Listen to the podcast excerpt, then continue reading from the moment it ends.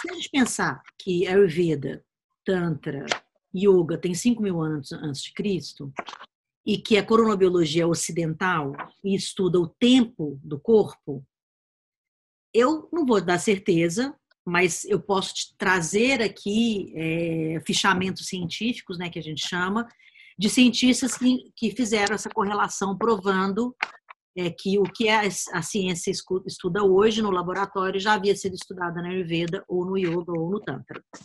Então, a relação não é do, do, do, cronótipo exatamente com o humor biológico da Ayurveda, mas é um estudo. A Ayurveda, por exemplo, ela mostra que os seus horários biológicos dependem dos seus doshas. E são um pouco parecidos, sim.